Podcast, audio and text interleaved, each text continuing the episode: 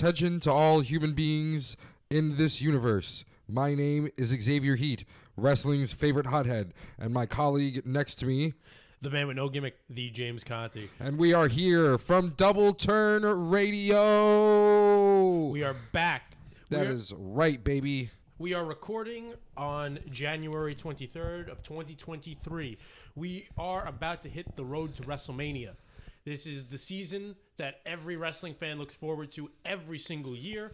We're going to talk briefly about what happened in the previous year, 2022. We're going to talk about the highs, the lows, the goods, the bads, and we're going to give you our opinion on three categories specifically that made this year absolutely special. And boy, was there a lot of news that came out of wrestling this year. Absolutely. There were some firings, there were some hirings, there were some purchases, there are some returns, wrestling and or otherwise, and we are going to cover it all for you here today because we are your local wrestling audio encyclopedia. Eventually, we're going to go to video, but until then, we are your audio encyclopedia.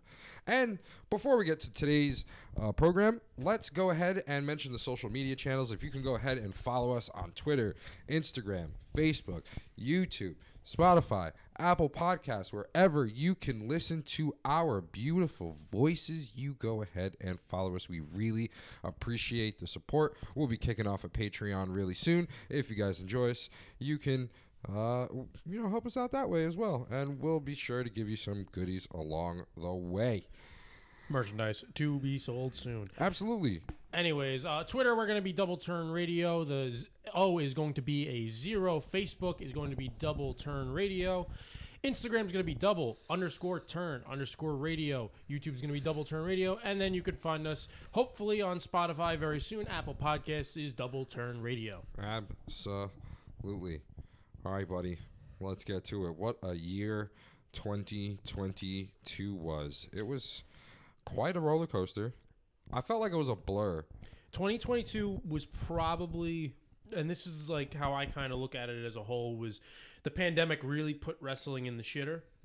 They gave us as good as as possible with the Thunderdome. AEW did their thing at um, Daily's Place, I believe it's called. It was called. Yep. Um, so they did their absolute best. Uh, and then t- 2021, things started to kind of get rolling, and we finally had fans back in attendance. Uh, and now we're finally back to normal uh, in in more ways than one, but more importantly, wrestling feels normal again. Uh, and this is what we've been looking forward to. Uh, so from the beginning of of last year to the end of uh, 2022, there were it's the highs, lows, and then there were parts of the year that I don't remember. Uh, I was actually looking up uh, certain things to make sure I didn't miss anything when I was considering our year end awards, which we'll get to at the end. Um, but there's a lot, a lot happened in 2022, um, both out of both AEW and WWE. Uh, me personally, as we were talking about before we went on, um, I think the more notable news came out of WWE, uh, and we were going to get to that second. So first, I think we should cover things that came out of AEW's end um, to, uh, in 2022. Uh, I guess we'll we'll talk about one of the major, um, one of the most major things that happened with AEW specifically. Uh, Tony Khan, who uh, is the financial backer, the owner of All Elite Wrestling, purchased Ring of Honor, uh, a move that uh, was teased a couple of times that there were talks about a merger, uh, but nothing ever really came to materialize. Finally, we get the news in early 2022 that uh, Tony Khan had purchased Ring of Honor, uh, a company which had subsided during the pandemic, had said that they were going to come back bigger and better, uh, and then they ended up coming back under the guise of uh, under the well, not the guise, under the leadership of- Tutelage. this tutelage of Tony Khan. Yeah. Uh, yeah, really surprising move. I mean, we kind of knew that it wasn't all dead in the water with Ring of Honor, that somehow, some way, if there was a promotion that was going to come back, if TNA can survive this long throughout everything and even throughout the pandemic, then I'm sure Ring of Honor would have done the same thing. And in fact, they did. Uh, they came back and, you know, in a big way. They've already had, you know, several um, title changes all around between, uh, you know, the main championship, the tag team champions. They uh, introduced a lot of new wrestlers that are, you know, uh, into the fold in Ring of Honor. They brought a lot of people back. Uh, it, it's it's really great to see that professional wrestling in all of its facets has been appreciated in some way, shape, or form. Which, I mean, surprisingly, we can't say that WWE is not doing that now in in the smallest of capacities, but uh, it really got shown with AEW purchasing Ring of Honor, and uh, you know, recently with everything that's been going on in the world of professional wrestling and the way that uh, you know how short careers can be. Um, you know, it, it's like I said, it's it's so hard that they crammed so much into a year, and right. we've you know narrowed it down to just a couple of things. But this is definitely one of the most notable things that came out of Ring of uh, Ring of Honor and All Elite All Elite Wrestling. Wrestling. Yep. Um, things of note that did happen once uh, the Ring of Honor takeover happened. Uh, we started seeing Ring of Honor uh, wrestlers appear on AEW. We started seeing AEW wrestlers appear on Ring of Honor. Uh, one of the big things that I want to bring up: uh, Chris Jericho won another heavyweight championship, Yep. and uh, that's ma- uh, that's major considering there's now only two wrestling companies uh, worldwide that he has not won the heavyweight title for. Uh, one of them being um, New Japan Pro Wrestling, and the other being uh, Impact. Yeah. Um, other than that, he's added another world title to his already illustrious resume of uh, championship accomplishments. Uh, and it's just uh, uh, it, it opens the door for so much else, uh, so much more to happen. Uh, who knows what the the state of Impact's going to be in a couple years? We could very well see Impact fold uh, and go under Tony Khan. Uh, Yeah. It almost seems like with the way that uh, AEW's ran, they have an endless supply of money.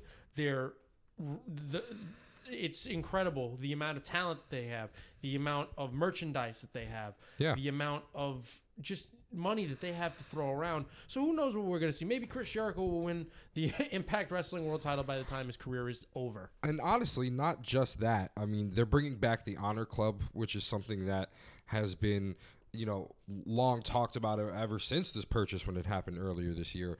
Was what was going to be the state of weekly programming with Ri- Ring of Honor, and Honor Club was one of those things that uh, you know brought that to the table. Of course, with their YouTube as well. Um, but nonetheless, that was one of those big questions. I'm hearing it's coming back.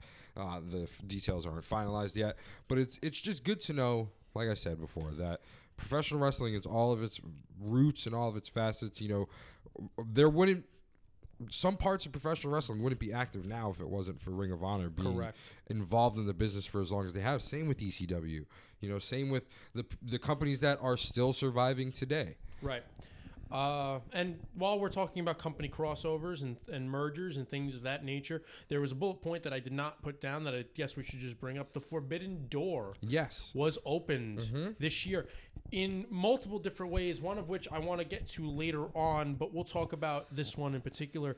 All Elite Wrestling ran a show stateside, I believe, if I'm not mistaken, Yes. with New Japan Pro Wrestling, uh, which usually doesn't really happen very often. You usually get the G1 climax and If things. ever, it doesn't happen it- with a North American company uh, Right. promotion at all. I mean, it, it happened, I believe. You know, obviously WCW used them, utilized their talent for a very long time. Um, WWE did for the Cruiserweight Classic. You Correct, know, yep. in, in in some respects. Um, also.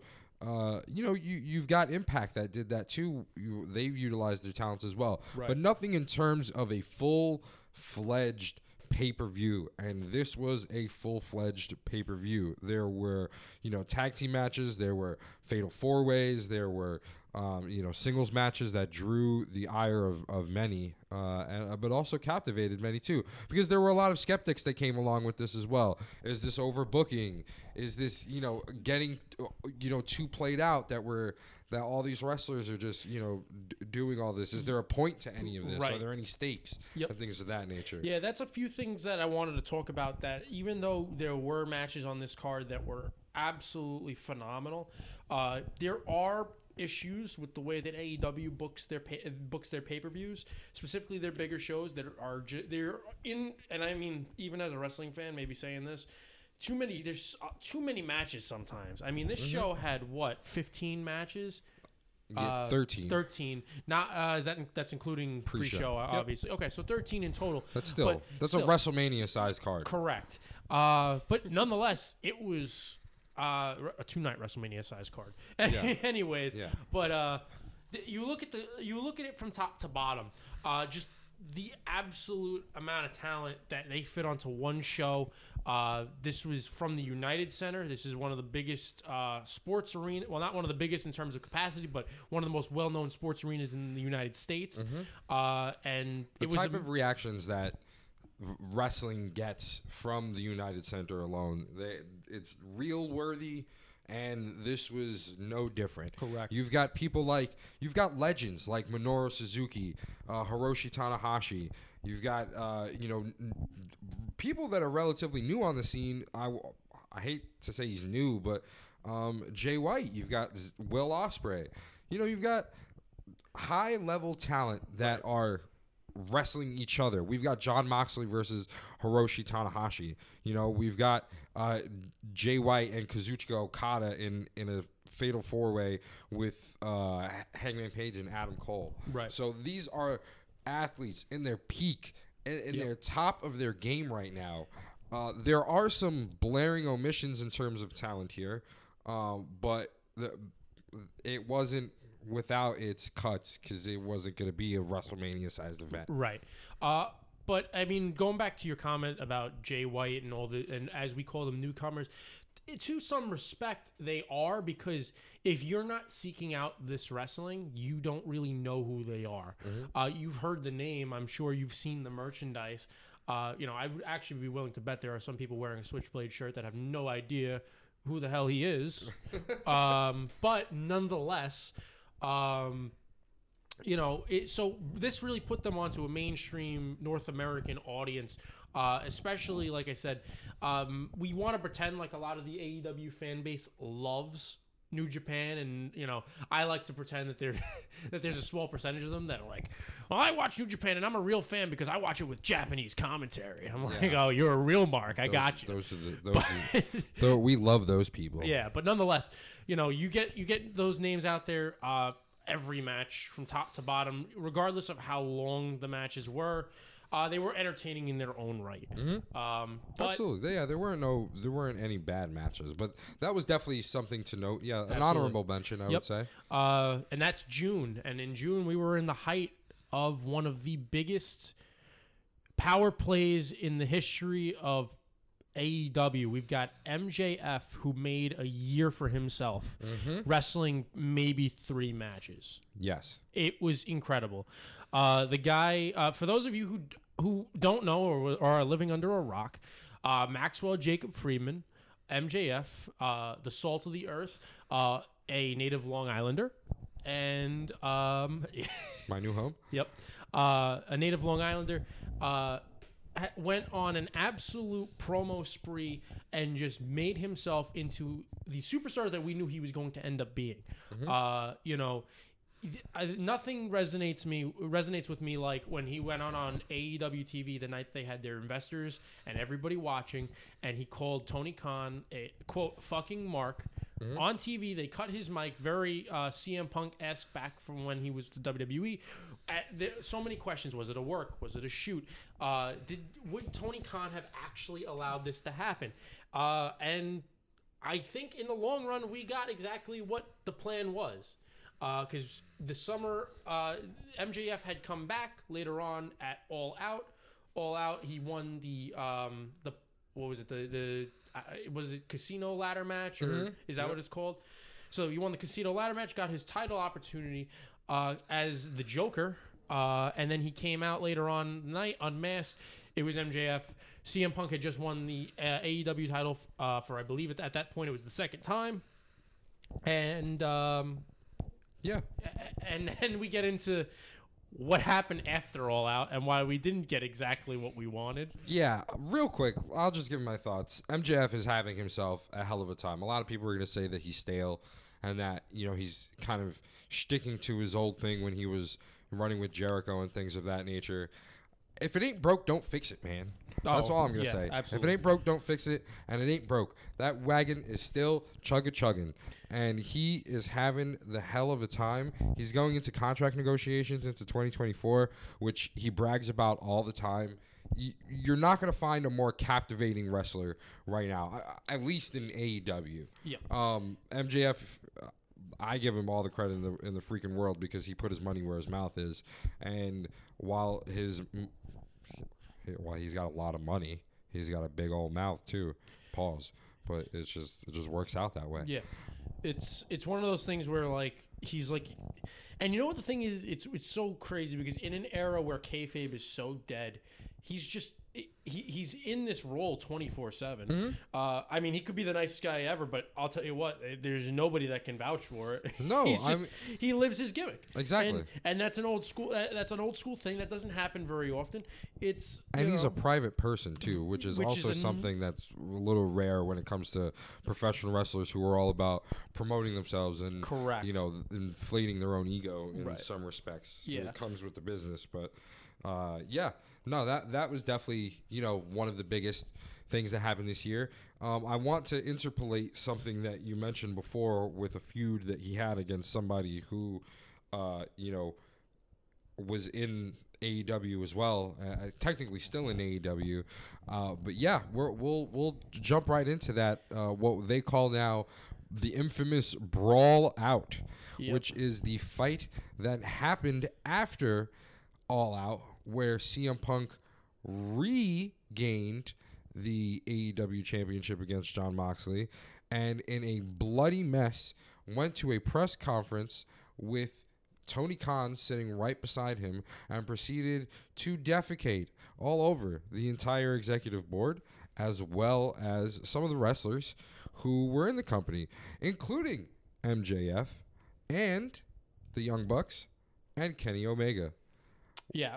So, uh, there's we're still talking. We were talking about it for so long. The way he is- started that Yeah. press conference. He took shots at Colt Cabana, which, if you're also living under a rock or only watch WWE program, Colt Cabana is an independent wrestler who happened to be uh, CM Punk's friend at the time, and they are now in legal litigation with one another, or were in legal litigation with one another. And uh, it was touched upon in the press conference, and insults were hurled Colt Cabana's way as well. Um, you know, granted, his uh, kind of reward for catching strays was having a uh, lackluster main event with Chris Jericho, but we won't talk about it. Yeah. But yeah, no, uh, the, the brawl out was definitely. Dude, what, you- we've never heard of anything like that happening before. And in the age of dirt sheets where nothing is, pr- is private, private nothing. anymore. And and that's the thing is, I think we were talking about it for so long because we were talking. Is this a work? Is this a shoot? Uh, and I mean, more things. I think we both kind of came down to. I mean, I was playing it where I was like, "Oh, it's a work, it's a work." But I think that by the time we were done talking about it, we were like, "There's no way this could be a work." Yeah, because certain details were just so funny because they mentioned that you know the young bucks stormed into the locker room and they were pretty much jumped CM Punk. They talked about CM Punk's dog getting injured. They talked about Kenny Omega getting bitten by um, I'm forgetting Ace Steel. his Ace Steel. It, it was a very odd and very uh, uh, intense moment, I guess, but uh, definitely very odd in the sense of like, how can this not not be a work? Yeah. Uh, and this led to a whole host of different things happening. So this led to the forfeiture of four belts, two championships total. When Uh, one was just one, one was just inaugurated. exactly, yeah. And and on top of that, um, you know, CM Punk had just recaptured the AEW heavyweight title, something that I think the fans wanted to see for so long. Even though he had one earlier in the year, uh, the thing was he had gotten injured and we didn't get the run that we wanted. We figured, all right, this is going to be the start of a good run. We've got a, a trios uh, uh, t- championship now that we've is- all begged for. that we've all wanted, uh, and in one foul swoop, everything went out the window. Yeah. Uh, did we get uh, a, a halfway decent run with uh, Pac? Um, uh, oh, Death Triangle. Death Tri- yes. Uh, Yeah. Death Triangle. Yes. Did we get um, well, one thing we got was immediately um, we got another tournament, which AEW's kind of been criticized for doing, but not for nothing. I think tournaments are in in situations like this, tournaments are a very easy way to uh, fix what's what you can't really because you don't want to. They would never wanted to picture themselves as the WWE company where we're just gonna throw two wrestlers together who who, who can wrestle for the title. Yeah. They wanted to make it feel legit. So Exactly. tournaments for them, it makes sense. Uh, Moxley ended up winning the, t- the world title again. Mm-hmm. Um, who uh, and he ended up dropping it to uh, MJF later. Uh, the assumption was that we were going to end up getting CM Punk versus MJF, MJF. again. which is what they were eventually working towards, but it never transpired for obvious reasons. right. Um, CM Punk is still uh, under contract with uh, AEW, but has not been seen since the you know. I mean, they pretty much publicly like lambasted him in a sense. Uh, the young, I mean, the Young Bucks, the Elite are now the trios champions, um, the, which was painfully obvious when they said it was going to be a best of seven series, and we knew the way it was going to work. I mean, all is right in the world again, I guess, in that sense. I want to say that. Um, so there were always talks uh, late in the year that they were going to buy out CM Punk's contract. Uh, that never seemed to have, have been materialized. Uh, Punk's contract never got bought out, and to this day, Punk's still under contract with AEW. You want to think at some point uh, the it's all going to be water under the bridge, and they're all going to go back to working together. The thing is, uh, we already knew CM Punk, and I'm not saying this like uh, to say that he still can't go, but is on borrowed time as far as wrestling goes. He's already getting up there in age. Uh, you know, we didn't know how long this run was going to last. Uh, so we wanted the best out of this at the time. Uh, if CM Punk comes up back again, there are two major questions: is how long is he going to be here for, and are the fans going to accept him back? That and is he going to win a title? Correct. I don't think he's. I don't think he wins the title. Uh, if they A title. a a title maybe I, I maybe TNT something along those lines. They see money in him in some way, shape, or form. They're going to put a belt That's what on I'm him. saying. Unle- like I said, I would say maybe bring him back as a heel, obviously, because uh, he was kind of. Th- this was like one of the biggest like turning points for a wrestler's popularity I have ever seen in my life. It went from we want CM Punk, we want CM Punk to I wouldn't hire CM Punk. I wouldn't want to work with CM Punk. CM Punk's the toxic one, which goes back and forth because I was gonna say this isn't news though. Right. CM Punk, in a sense, has always been Uh, Yes, nuclear. right. It's been, and that's the thing. However, one thing I will mention is that now you've got guys uh, like for CM Punk's from CM Punk's standpoint, right? He goes and now he's blasting Dave Meltzer and everything. He said, you know, Meltzer ain't shit, all this. And Meltzer, who has praised CM Punk for years, is now all of a sudden coming out saying, "Well, you know, he was never really that good." Or, and I'm like, you know, like, this is the pol- this is the thing that this is what happens in wrestling. So I've gotten used to it. But uh, you know, I would personally like to see CM Punk come back as a heel. Uh, tell tell the fans, you know, you guys all turned your backs on me. He goes after I came back for you. He goes and you proved my point. Yada yada yada. Uh, whether MJF likes it or not, he can act as a heel all he wants. Uh, he's got the crowd solidly behind him. The f- crowd loves to see him. Uh, very similar. He's got a very similar crowd reaction to Roman Reigns. Uh, Roman Reigns went from a guy who was getting booed, booed, booed. Now the fans love him, and he's trying to be a bad guy. Same thing with MJF. Fickle, very It's- fickle we are. this is just How how, fickle we can works. be. Exactly. But uh, But yeah, I mean, honestly, that's pretty much it. I mean, we mentioned before another honorable mention, I guess, since you had yours. My honorable mention is Jericho's thirty, what now, two years of wrestling, and Yeah. he has won another major championship in professional wrestling. I know we touched on it, but good lord, that man can wrestle his ass off still at this day and age. He put off halfway decent matches against a lot of wrestlers defending. He he brought Bandito. He had a great match against Bandito. So it was good to see that these breakout stars, you know, I like to see that. I, I, mean, this comparison was made before, where Chris Jericho is the Hulk Hogan of AEW and Jon Moxley is the Ric Flair right now in terms of gatekeepers right. and I could definitely see that, and I like the role that Chris Jericho plays. I like that he can still have gold around his waist and, and not really be, you know, too detrimental to the overall scheme of the company. Right. And Jon Moxley just, all right, this is coming back from a very personal, you know, uh, uh, demon that he had to overcome, Yep. and winning the championship, and pretty much just saying like, okay, I'm gonna light a fire under my own ass, and I'm gonna put this company in my back when the ship is sinking effectively. You know, Yeah. it was very, very good to see in a sense that the company handled it correctly because we've been as wrestling fans on the receiving end of so much shitty decisions that wrestling companies have made in previous similar situations. Correct. But um, But yeah, onward and forward to the conglomerate that is World Wrestling Entertainment. Yep.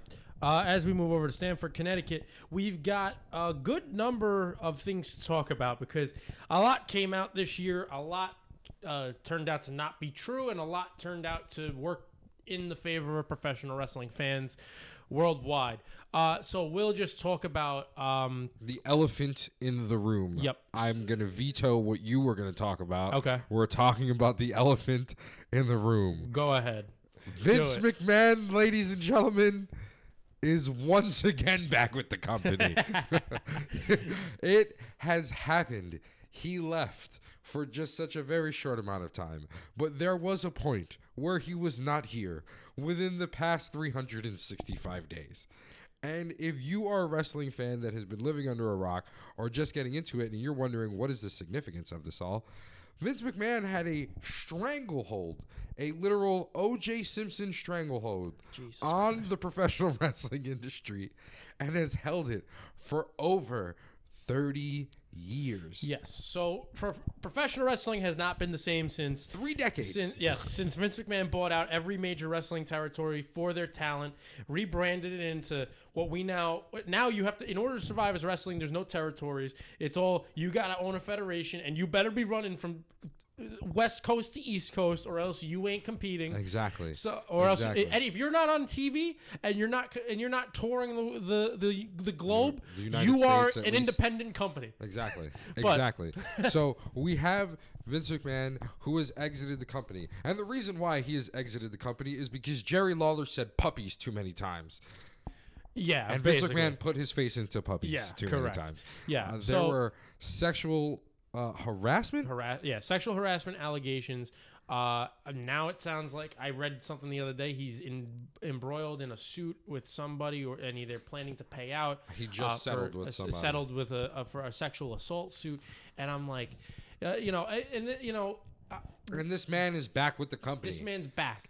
Uh, what he did when he retired, he maintained, uh, from, from my very small uh, education in as far as financials go, he maintained a majority share of the WWE. Uh, when he when he left, which then allows him to make the executive decisions, uh, or, or at least vote um, for the executive decisions of the company that the executive board makes. Right. And I'm going to sift through all this mumbo jumbo bullshit that I possibly can. Pretty much, he said, I'm not giving you a TV sale if you're not bringing me back. And while that happened in 2023, we want to. We're highlighting the significance of this because he was gone in 2022 and it was sweet. Shit was real sweet, ladies and gentlemen. I- Shit was yeah. real sweet. We had a great pay per view in SummerSlam. We had wrestlers coming back. We've have a big wrestler that just came back, who we're gonna get to in a little bit. But shit was sweet. And the best of all is the person that we knew that was eventually gonna run the company, and we knew that was going to sail the ship did and did so effectively. And that man is Hunter Hearst Helmsley. Paul Levesque, Triple H. exactly.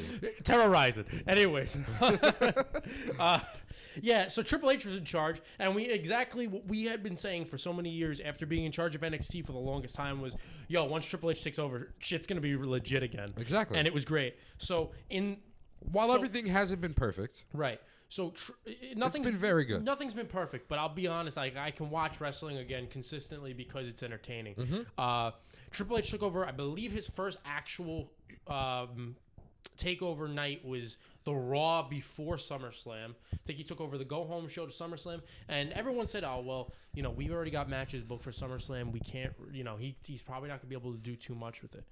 For, SummerSlam was off the charts. First of all, you had the return of Io Sky, uh, the former Io Shirai, um, Dakota Kai, and Bayley all came back. That was the start of Damage Control. On top of that, you've got um, you had an incredible uh, for something we didn't want to see.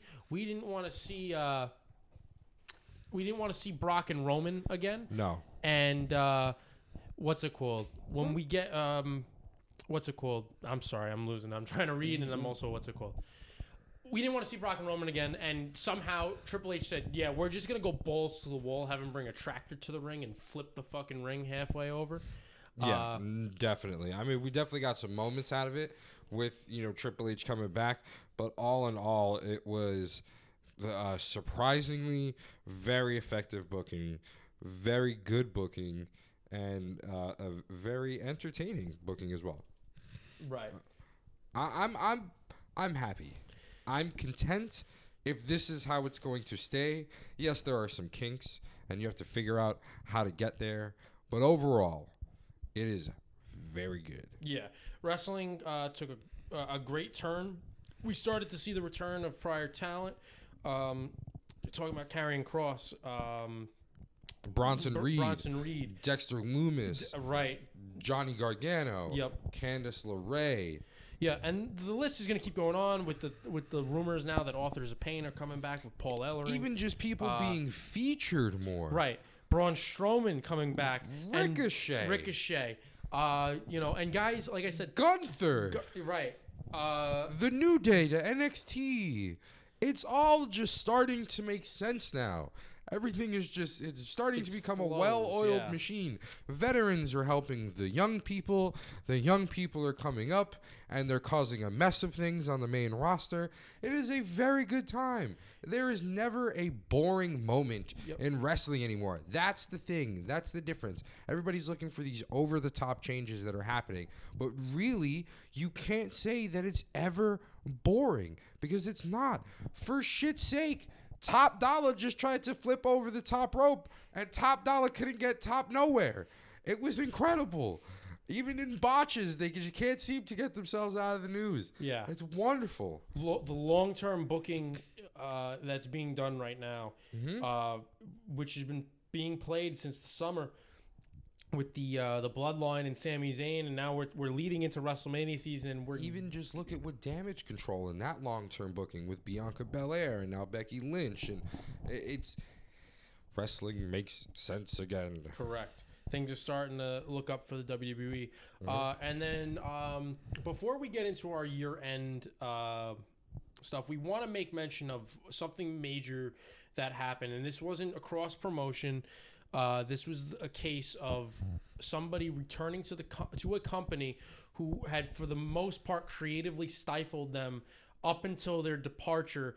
Went out, made a name for himself elsewhere, created the competitive field that now exists in pro wrestling, uh, and then came back and is now on the quest for the WWE Championship. Uh, that man's name is Cody Rhodes. Ab Absolutely. He took the blueprint of another wrestler who was a forgotten son and came back and essentially made it better. He went out, he found his roots, he figured out who he was. He took the ball and shot it himself. He put it in his own court. Like you said, he uh, created a sense of competition in wrestling that hasn't been seen for quite some time uh, and helped build a company in AEW and came back and is now at least on the quest to challenge for uh, the undisputed WWE Heavyweight Championship.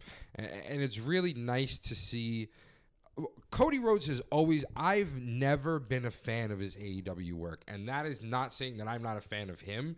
I have just not been a fan of his AEW work. I thought it was in some respects watered down. I thought it was uh, repetitive. Yep. I thought it was very diluted. Um, but I always made the case that he is he has now and forever, no pun intended, been a WWE guy. And his style of wrestling and what he wanted to do is so much more fit for WWE's structure and, and how it gets presented. And AEW needed that. As a matter of fact, I kind of kick myself in the ass sometimes because I kind of miss Cody in AEW because there was a uniqueness to what Cody brought to the table in AEW.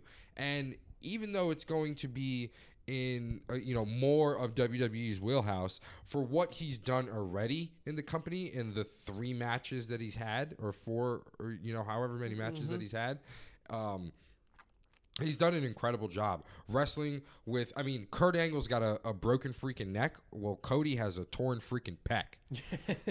yeah, no, no, no, like not not just to make the rhyming joke, but he's not kidding. I mean, and we're gonna get into it briefly in a little bit, but uh, Hell in a Cell. Uh, I mean, that man went in with a, a purple arm. pec. It was one of the wildest things I had ever seen in my life. Uh, I didn't even know he was. The best part was I wasn't even keeping up with the news that weekend. When I went, and I got home from work and I turned on Hell in a Cell, and he took, I was like, "What the hell is going on?" Yeah. I was like, "Did something happen on Raw? Is that makeup?" No, Nope. this man's wrestling Hell in a Cell, one of the best matches of the year, Mm-hmm. uh, with a torn pec, and he tore the house down. Yeah, absolutely. A thousand percent. And this is leading up to the Royal Rumble. We've just gotten word that he is going to be in the Royal Rumble. Whether or not he should be cleared for the Royal Rumble is something that we will find out uh, come in, in the coming days. Right. Uh, but d- definitely one of the biggest news that came out of uh, WWE this uh, uh, this past year, at least, was Cody's grand re-unveiling, and he, he kept everything. He kept the Nightmare Family. He kept the tattoo on his neck. He kept the awful hair. He kept it all. Kept the theme song, kept, kept everything. the theme song. he- he- it's it's literally cut and paste. Yep. Just you're getting it instead of on Wednesday nights, you're now getting it on Monday nights. And frankly, I'd like to see him on Friday nights. agreed. But Um, that's, that's just me. But that's pretty much wrestling in uh, 2022. Uh, before we wrap up, we do have three awards that we want to give out for the year end. Uh, you're getting a double feature with us this week. This is episode one of us coming back this week. You're also going to get a Royal Rumble featurette where we're going to talk about the Rumble match, the Rumble card, what we expect from this Saturday's Royal Rumble Spectacular. Uh, but and we may also cut it with we'll, we'll probably have it where we did our predictions and we do our reactions, Reactions, right, right. back to back. So Yep. Uh, be on the lookout for the on the Double Turn Radio Twitter. I will be commandeering that this Saturday as we discuss uh, live what's going on in the world of WWE during the Royal Rumble. Let's get to it. So our year-end awards, I broke it up into three different awards. Um, I've got Moment of the Year, Match of the Year, and Wrestler of the Year. Um, to preface all of this, I'm not emba- for the first time ever. I'm not embarrassed to say that all three of my winners come from the. WWE. and, and when we say wrestler of the year, we are saying both female and male. Both female and male. We're gonna give uh, everybody Sorry, their their women's due. wrestler. You're correct. My Uh, apologies. but let's go from bottom to top since the wrestler of the year we'll probably talk about a little bit more than the moment. Uh, so my moment of the year for 2022 is well, we've been talking about it. It was Cody Rhodes coming back at WrestleMania. Uh, that theme song hit. Uh, the crowd went nuts. Uh, and then to see the matches that he had uh, brought was incredible. The moment was perfect. It didn't get more perfect than that. On the grandest stage, he got to make his return. I've got a couple of honorable mentions, but before we get to those, what do you think? I would say it's a return as well, but not the return that you are mentioning. Also at WrestleMania, the return of the Texas Rattlesnake, the Glass Breaker, the Ass Breaker, Stone Cold Steve Austin putting a can of whoop ass on Kevin Owens, on uh, um, Pat McAfee, on Vince McMahon, on Austin Theory, just cracking beers and taking cheers.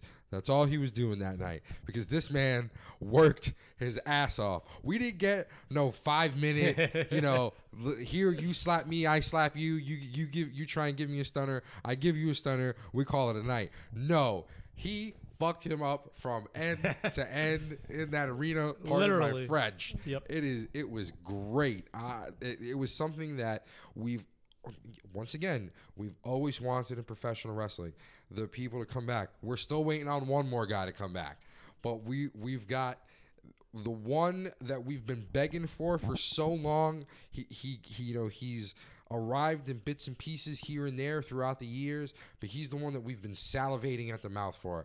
And what a perfect match that was to go against somebody who is the utility man of of professional wrestling in every way, shape, or form, Kevin Owens. Right. Uh, and that, like I said, my favorite wrestler of all time, Stone Cold Steve Austin. Uh, was great to see him come back. I had such a great time watching it, uh, and it was just it was incredible. Uh, the match was fun.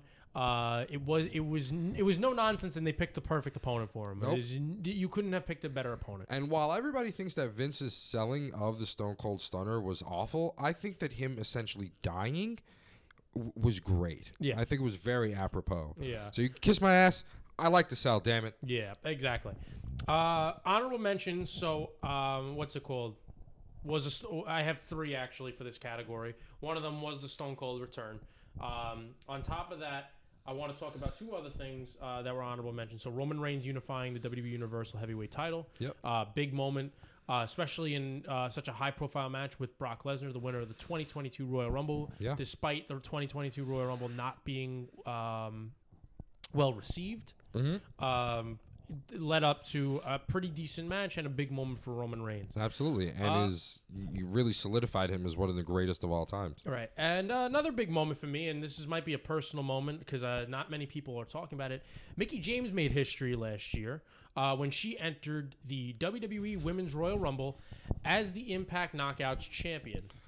That was that. Wow, I actually totally forgot about that. that was, and this is no disrespect to Mickie James, but that that's actually a really great moment. That Yeah, good, good. I because here were a couple of things going through my mind. I didn't know if she was going to come out with her WWE theme song. Mm-hmm. I didn't know if they were going to let her come out with the belt. I didn't know if they if they were just advertising it as yes, this is the women's. At the, they were calling it the the Impact Women's Championship. We know it is the Knockouts title. Mm-hmm. Uh, but I didn't know if they were going to promote uh, to hear her hardcore country theme song for her to come out with her own gear. Yep. Uh, with the with the Impact uh, Knockouts Championship, big moment. Uh, nothing Yeah. nothing spectacular that happened after that, but to see that was the original, the real forbidden, one of the real forbidden door moments, Yeah. especially for a company like WWE to allow something like that to happen. Yeah, they they took, they said here we'll we'll raise you, we'll raise you. We'll just slip one in there and Yep, we'll raise you. Exactly. Uh, and uh, stay tuned for our next episode because we're going to be talking about possible Forbidden Door openings coming up this Saturday. Match of the year. Match of the year. Do you have a match of the year that you want to go first? You want me to? You talk about yours. All I've, right. I've got one cooked up in my so head. my match of the year um, also comes from the WWE. It came from over the summer. Clash at the Castle, Gunther and Sheamus in one of th- I- I'm not even kidding. It might it might be one of the best matches I've ever seen in my life. It was so good. Uh, they absolutely kicked the crap out of each other from bell to bell. Uh, it was hard hitting. It was uh, for somebody like me who likes really technical wrestling. This was a really bringing it back to this is just two guys beating the hell out of each other for I want to say it felt like 25 minutes. Uh, and this is also I like Gunther. Uh, one thing I was never I was never a big Sheamus fan. I, I I knew the WWE had a tendency to lean on him. I had never really been a huge Sheamus fan, and for a good for good reason. Uh, I I love this match because Sheamus held his own. Gunther gave it his all, and it, it was all around just super entertaining match on a card that actually was not half bad. I thought the Clash of the Castle was actually one of the better pa shows that uh, this year, and uh, I thought the main event was great. But this match just even with the the great main event that they had between uh, McIntyre and Reigns, this match on the card really stood out for me.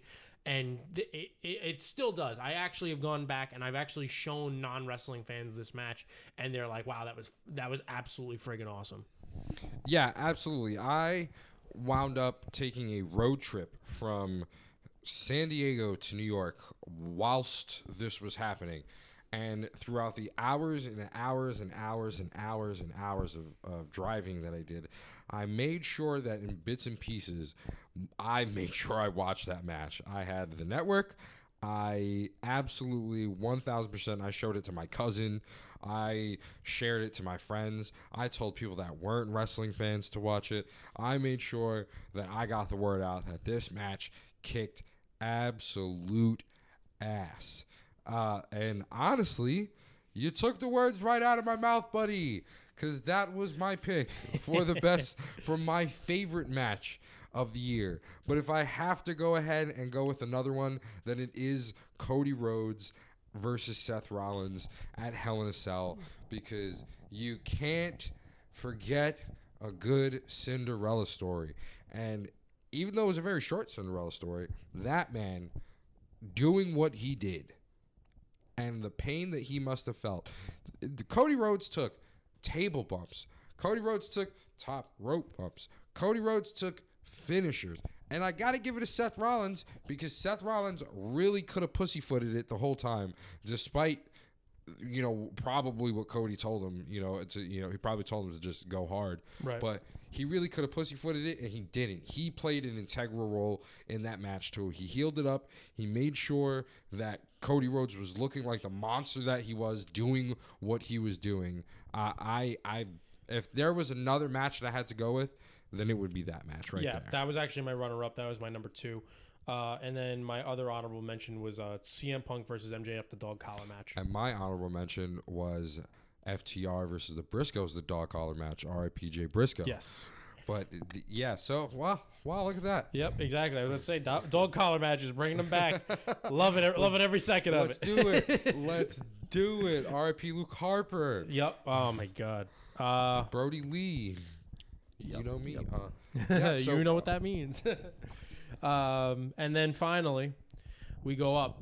Wrestler of the year. Mine's extremely basic, but I don't know who else to give it to. Women's Wrestler of the Year. Let's do before we women's go? wrestling of the year first. I'm gonna go with Bianca Belair. I'm gonna go with Rhea Ripley. Okay. Uh, uh, why do you pick Bianca Belair? I think that she's the safe choice, uh, and I think that she's delivered um, f- majority of her matches. Uh, on top of that, I mean, I uh, one one wrestler I wanted to see more of this year that I, I think she gave it a role, but I think she was just. it- th- th- I think that it was just oversaturated with the star power and the booking decisions that they had to make. Uh, Liv Morgan, I wanted to see more out of Liv Morgan's title run. She's I, my honorable mention. Yep, she was great this year. Yeah. Uh, Bianca Belair is always going to be able to deliver. I think she's one of the better women's wrestlers uh, that's uh, that is in professional wrestling today. Uh, but uh, but you know, I didn't even consider Rhea, Rhea Ripley, and it's sad because now thinking about it, I'm not saying she would be my rest, my female wrestler of the year, but she's definitely more worthy of consideration now that I'm thinking about it. Yeah, so I, in, in order, I'm going to go ahead and compliment what you're saying about Bianca Belair in the terms of the athleticism and the way that she carries herself in the ring. She's really been a champion that I've had my doubts about her in terms of can she handle it? Is she going to be able to be a champion worth watching? Because I've been a little critical of just women's wrestling in general in terms of uh, quality, at least lately. Um, I, feel like the women's revolution happened. There, there's been a lull. I, I really want them to, you know, aside from the AEW's women's matches in some respects, they've been blips in time where it was great. But I think in the grand scheme of things, women's wrestling has kind of they haven't found they still haven't found their footing, and it's going to be a long time. But I do agree with what you're saying. Bianca Belair has really come into her own, and she's really made a name for herself, and she's really put herself on the map. Like now, I don't see a lot of. I, I see her on the same level of like Sasha Banks and Bayley and and I mean, you know maybe not so much Becky Lynch and Charlotte Flair as of yet, but it, you know she's she's not going to be out of the title picture anytime soon. No. in in in any way, shape, or form. Right. Um, the reason I say Rhea Ripley is because I think she's been able to completely reinvent herself, along with you know, aside from the Judgment Day thing, she she kind of lost her way. She had an injury. The whole thing with Charlotte happened. There wasn't really like we didn't really know what to think was going to happen with her. You know, she's a great wrestler. You always can put her in a match and she's going to kill it. But it was she not that she was floundering. She kind of and I'm not saying that she was coasting either, but the way she was being presented just seemed like she was very middle of the road. And then I don't know what switch got turned. I don't know. I don't, you know I can't pinpoint the exact moment where things started to change. It may have well been you know joining the Judgment Day. Right. It very, very well, may have well been that. Um, but uh, she's done a really, really good job, and she's really proven that she can be the star that we always knew she could be in NXT. Because I know that when me and you were watching her in NXT, we were like, "That girl's got it." Absolutely. That uh, you know, she's one. She's she's one of them ones. Yep. You know, uh, and, and it's nice to see that she's really coming to her fold. Absolutely. Now. But um, Let's see her win this Rumble though. yeah, let's see what happens. And I mean, there's talks like I mean, they, apparently there were talks backstage that they wanted her to actually compete in the men's rumble, uh, not for any. That's cool. But Nia Jax. I mean, she just went against yeah. Akira Tozawa. E- You know, exactly. she's slammed Luke Gallows. She's, uh, you know, messed with Solo Sikoa in some respects. Like there, you know, so you never know. exactly. But uh, Men's. men's. So my uh, men's re- uh, uh, men's wrestler of the year uh, goes to. Uh, I mean, I think this is probably the second year in a row now for me, um, just because it, he is so dominant, such a change of my fandom uh, as a whole, uh, and he, he's proven me wrong every turn, every step of the way. Uh, another successful year for Roman Reigns. Uh, it was an, it's another great year. Uh, I've got two other honorable mentions, both of them from uh, AEW. Um, but goddamn, I, I can't get enough of this bloodline stuff, and it's in it's like the perfect it's the perfect gimmick for him. I wish that this was the Roman Reigns we had gotten pre two thousand twenty. I don't. pre uh, and uh, uh, pr- uh, before he uh, he sadly had to go away uh, due to uh, his cancer diagnosis. Uh, you know, I wanted this is the Roman Reigns I've wanted for so long, and this is the Roman Reigns that I will stick by and say is probably going to be uh, going to be my favorite version of Roman Reigns because I don't think you're going to be able to go back from this. I think that they've found something so successful with this that this has transcended what Ro- every, everything that Roman Reigns has ever done. This might be bigger than his time with the Shield. This might be bigger than his time uh, anytime he was a babyface prior to this. Yeah. Um I, I was waiting for you to take it out of your mouth. Uh, but yeah, no, I I completely agree that Roman Reigns has had a dominant year. I can totally see why the man dr- that used to dress up as John Cena would pick the other company Golden Boy uh, for his favorite wrestler of the year. But I'm gonna go against the grain, sir, and I am gonna say that Jon Moxley was my favorite wrestler of the That year. that that is my number two. Yeah, that that is my number one because when all else fails, you choose Moxley, and that is what Tony Khan booked for pretty much the entirety of 2022. That man took the company, put it on his back once again. And despite it, you, no, no, no, so much so that he had shit that he had to deal with, he dealt with it. And while it may have not been the life altering change of cancer, it still is a life changing decision that he made to leave the professional wrestling business for some time, admit it live on television th- that that's what it was, come back, win the title, carry the title, lose the title. And then when shit got fucked up backstage, they said, hey, buddy, you were on vacation. Now you're not. Come back. And he was like, I'm there. Best believe Yep. I'm here. Put it on it. Couch. Yep. I'm going in. And Jon Moxley did just that. He the match against Bryan Danielson Yep. at Revolution, the match against Hiroshi Tanahashi, uh, at Forbidden Door and the match against CM Punk at Full Gear. It, even though it may have not been one of the greatest matches of the year, still a monumental match to see somebody who we always thought had shades of Punk in him in terms of Jon Moxley, the way that he went against the grain uh, uh, for, you know, in companies and he didn't take nobody's shit and he just went for what he went for. They had more similarities than not. And to see that match happen, that was a dream match in and of itself.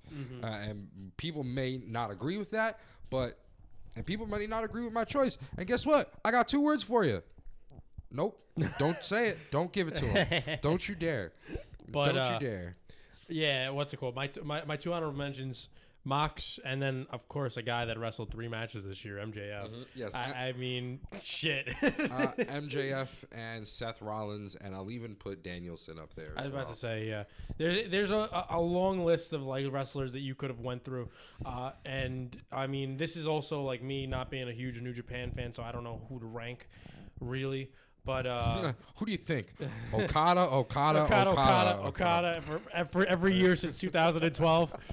Okada, Okada, Okada. Oh no, Jay White has done a really good job. Yeah. The, the you know the past few years, Will Ospreay has really come onto his own um the past few years in, in New Japan as well. I think this is going to be a great year for Jeff Cobb. But this is just my nerdy side coming in.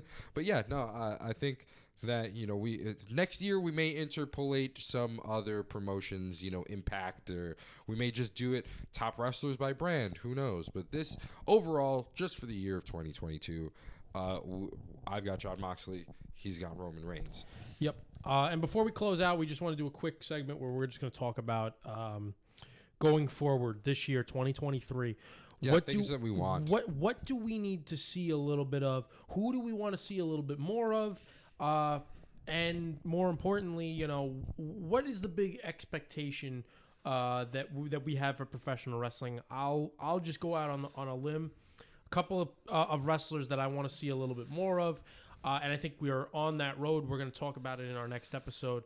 Uh, Sami Zayn's on that road. Um, I want to see more of uh, him, and this, there's a reason for that because I want to see more of him as a singles wrestler, and I think we're going to end up getting that at some point. Uh, I think we're going to get a big payoff at WrestleMania again before we fantasy book. Rest- we're going to be doing that in our next episode. We're going to be talking about the Rumble. We're going to be fantasy booking uh, the road to WrestleMania. Um, but I want to see a little bit more of Sami Zayn as a singles competitor uh, without the bloodline, which is, I believe, where this is going to end up going. Um, on top of that, we're going to end up seeing um, probably a conclusion to this whole WWE sale thing, uh, which, uh, which is a which could both impact and uh, in a big way or in an extremely minuscule way, depending on who they sell to. Uh, whether it's the uh, Saudi uh, investment group, uh, whether it's Disney, um, which I'm I'm deathly afraid of Disney getting their hands on, on WWE because I I have a genuine feeling I'm not going to be able to watch half of the stuff that I want to watch on the network anymore. Uh, But- yeah, uh, those are those are some things. AEW. Uh, let's see if we can resolve the CM Punk thing. Let's see if we can get CM Punk back in the ring, uh, and see see if we can get we can get a run out of him. Uh, one person who did end up going away this year uh, to get help for uh, an issue that he's had for a very a very long time, despite him being up in age, despite him not being able to go the way that he has always been able to go. One of my personal childhood favorites was Jeff Hardy. Uh, I want to see Jeff come back uh, be healthy, be able to compete on one of the highest levels in a company where he's given a, a platform like his brothers was given when he first came in. Okay. With that being said, things that I would like to see in 2023. First and foremost, a wrestlers union. I would love to see a wrestlers union. I know that's not something that anybody expected and you thought I was going towards content. Well, fuck you. I don't go towards content all the time. I want a wrestlers union. It's been talked about for so long. There are people who can get it done. Let's get it done. That is something that I want to see for 2023. Now, in terms of content, people that I would like to see, matches that I may have liked to see, I want to see Ricochet used more. I think that you're going to hate me for this. I think that Ricochet has the potential to be a Hall of Famer in the WWE. Oh no, I absolutely. I think, he that absolutely his has contributions to professional wrestling in a whole, he may have single handedly changed the style of wrestling in terms of getting viral and doing things that no other wrestler does. He may have well have done that. Just like people before him, Jeff Hardy before him, you know, and and, people like that, RVD before him, and and and individuals like that who change the way the professional wrestling just a hair, just a tweak. Ricochet, I think, has done that, and I want to see him used more. Uh, I do agree with you that I would like to see Sami Zayn utilized more as well. Although I, albeit I would like to see it in a tag team perspective. I think that Sami Zayn is one of those people that needs to be on our TV screen almost all the time.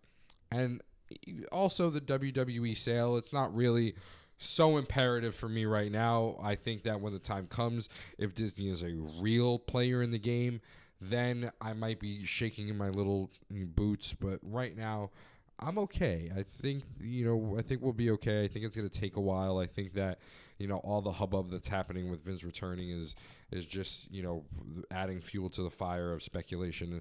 I think we just need to chill out and let's see where this goes. Um, anything else? I Uh, I mean, more. else I would like to definitely see. see a little bit more Bray Wyatt, obviously, uh, who we didn't really talk about I would much. like to see, really, I would like to see creativity utilized more on both companies' fronts. I get that we're putting out an entertainment program, and I, it is a slow needle to move. But if we could push the envelope just a wee bit more. And just include a bit more creativity, a wee bit more, to really differentiate the, between the two companies, or to just really put themselves in a different light. And I'm not talking about just WD, I'm talking about AEW.